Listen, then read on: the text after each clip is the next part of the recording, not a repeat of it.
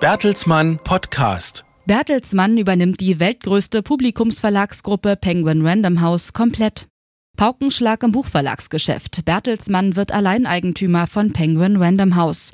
Das internationale Medien-, Dienstleistungs- und Bildungsunternehmen übernimmt das restliche Viertel des britischen Mitgesellschafters Pearson und stockt damit seine Anteile an der größten Publikumsverlagsgruppe der Welt auf 100 Prozent auf.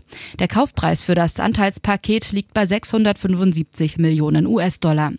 Nach der behördlichen Freigabe soll die Transaktion ab dem zweiten Quartal 2020 vollzogen bezogen werden.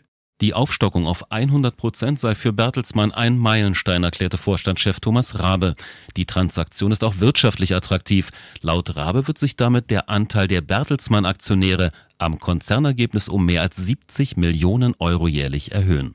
Bertelsmann und Pearson hatten ihre Buchverlagsgeschäfte Random House und Penguin Group 2013 zusammengelegt. Die renommierte Buchverlagsgruppe mit Sitz in New York habe sich seit der Zusammenlegung hervorragend entwickelt und alle Erwartungen übertroffen, erklärte Bertelsmann Vorstandschef Thomas Rabe. Zum festen Autorenstamm gehören Bestsellerautoren wie John Grisham, Dan Brown sowie Barack und Michelle Obama. Zusammen mit der deutschen Verlagsgruppe Random House, die vollständig von Bertelsmann gehalten wird und nach den kartellrechtlichen Freigaben dann auch Teil von Penguin Random House werden soll, umfasst die weltgrößte Publikumsverlagsgruppe künftig mehr als 300 Einzelverlage. Geführt wird die Nummer eins der Bücherwelt auch künftig von Markus Dohle. Er ist Mitglied im Bertelsmann-Vorstand und seit Beginn des Zusammenschlusses CEO von Penguin Random House. Markus Dohle sieht Penguin Random House für die zukünftigen Herausforderungen hervorragend positioniert.